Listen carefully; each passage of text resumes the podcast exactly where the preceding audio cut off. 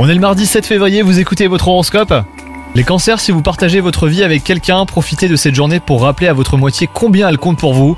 Quant à vous les célibataires, vous aurez l'occasion de rencontrer de nouvelles personnes aujourd'hui.